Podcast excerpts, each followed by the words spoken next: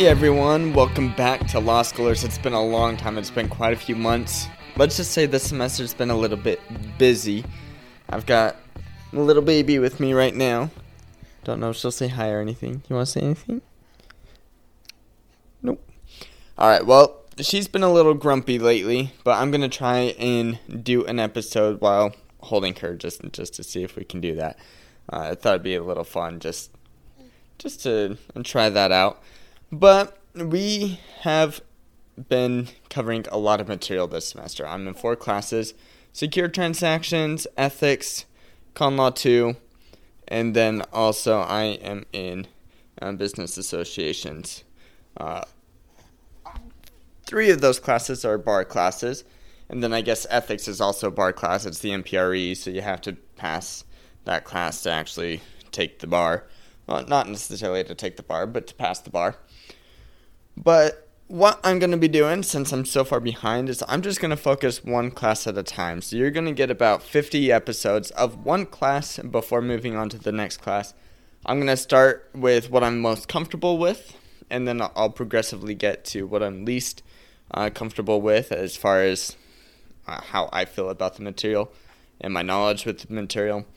Um, so that means that the order of what I'm going to be presenting this material is going to be uh, first secure transactions, then con law 2, and then ethics, and then I'll finish off with business associations. There's a ver- variety of reasons why uh, this semester has been pretty stressful. It's not just because of being a new dad, but there's a lot of things that have been going on. Won't elaborate, but we can go ahead and get started. This episode, we're going to be introducing secured transactions. You talking? Yeah. So we're going to be introducing secure transactions, and to do that, I just want to say what a secure transaction is and give some of the key actors, key elements, just to talk about it and uh, see what is going on before we really dive into uh, an overview of everything that we are going to be talking about throughout these episode series related to secure transactions. Well, our financial system involves creditors and debtors, and you can also say that they're obligors. But we'll get into the difference between a debtor and obligor later. Essentially, what we want to talk about now is that our system is made up of loans. Creditors loan money or other things to the debtors. Debtors then are obligated to pay back the loan. And what a secured transaction is, is when the debtor has some collateral that they offer up to secure that loan. In other words, the debtor is saying, hey, I'm going to pay you back, but to make sure that I pay you back, you can have some rights in this collateral. And if I don't pay you back, well, then this collateral is essentially yours. And that collateral is typically going to be items or uh, it, it could be documents, just anything that has some value to the creditor. That way, that they end up paying back the loan. Article 9 of the UCC is going to govern these types of transactions. It's also known as a consensual lien. So you've got consensual liens, which are going to be these agreements between parties. Hey, if you pay me this, then I'll pay you back. And as collateral, I'll give you this item. You're also going to have statutory liens. Uh, those involve things like mechanics liens. And then you also have judgment liens. We are going to be focusing mostly on consensual liens, but we will, uh, throughout the semester, we'll be talking about uh, some of those statutory liens and those judgment liens as well. Okay, so once the debt is created, there are two ways to collect that debt. You can do it judicially or non judicially, and that's going to be where we get into that judgment lien kind of realm. The non judicial options include asking for what is owed, so you can ask for your money back, or you can set off, which means that you uh, that you owe them something and they owe you something. So you're just going to uh, set off, uh, cancel out what is loaned, and then everything else left over goes to the person who has left over. You can send it to debt collection agencies. And then judicially, uh, the secured party that wants to establish a judicial lien needs to follow the following procedure. The obligor defaults. The obligor is the person who's responsible for paying back the loan. Sometimes that's the debtor, sometimes it's not. After the default, a lawsuit is going to happen. Judgment's going to be entered onto that lawsuit. And then a writ of execution is going to be issued, which gives the sheriff authority to go and collect the collateral.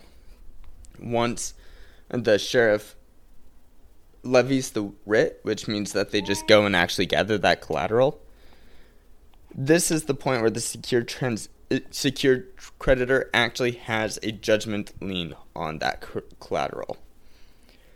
At that point, the collateral is going to be auctioned, and any of the money that comes from that auction is going to be used to satisfy the judgment, uh, either in full or in part. And so the judge, the debt obligation will either be fully satisfied if it's all paid back. If not, then the debtor is still going to owe some money to the uh, to the creditor. And if there's anything left over, meaning the debt is satisfied in full and there's still money left over, well, then that's going to go back to the debtor as well. Again, statutory liens is just where the creditor automatically has an interest in the collateral, regardless of the consent of the debtor. The classic example of this is going to be a mechanic's lien. Uh, if you take your vehicle to a mechanic uh, for repairs, the mechanic has the right to hold onto your vehicle until you actually pay for those repairs. And that's an example of a statutory lien. So, as I mentioned, we are going to be focusing mostly on consensual liens and throughout all of this material, uh, talking about how they work and how Article 9 of the UCC governs these consensual liens, uh, because that that's really where most of these liens arise from. throughout this semester, we're going to be talking about how to establish these consensual liens, how to let other people know that you have these liens and then we'll f- also talk about if there's multiple people who have a consensual lien, how who gets first dibs in those liens. That's going to be our focus throughout this semester and throughout this content. I should say not throughout the semester because we're near the end of the semester already and I'm just trying to catch up with all this content. I appreciate y'all. Uh, thanks for your patience with me and I hope to see you on the flip side. Have a good one. Bye. Thank you for listening to this episode of The Law Schoolers. Before I let you go, there are four things I want to say. The first thing is if you enjoyed these episodes and if you enjoyed the website, I would invite you to go and join Law Schoolers Pro, and you can do that by going to lawschoolers.com/join. It's a way for you to support us, but there's also a lot of features there that I think you will enjoy. Second thing is that nearly all of our episodes are unedited. The only ones that aren't are pre-law materials, and the reason for that is so you can actually see the legal material in its raw form as I'm learning it as well. The third thing is that the information contained in these episodes are specifically only for educational purposes. They're not to be used as legal advice, and with that, the fourth thing is if it is used as legal advice, we are not liable. That is, Law Schoolers is not liable for any legal outcomes. Thank you again for enjoying the show. Have a good one.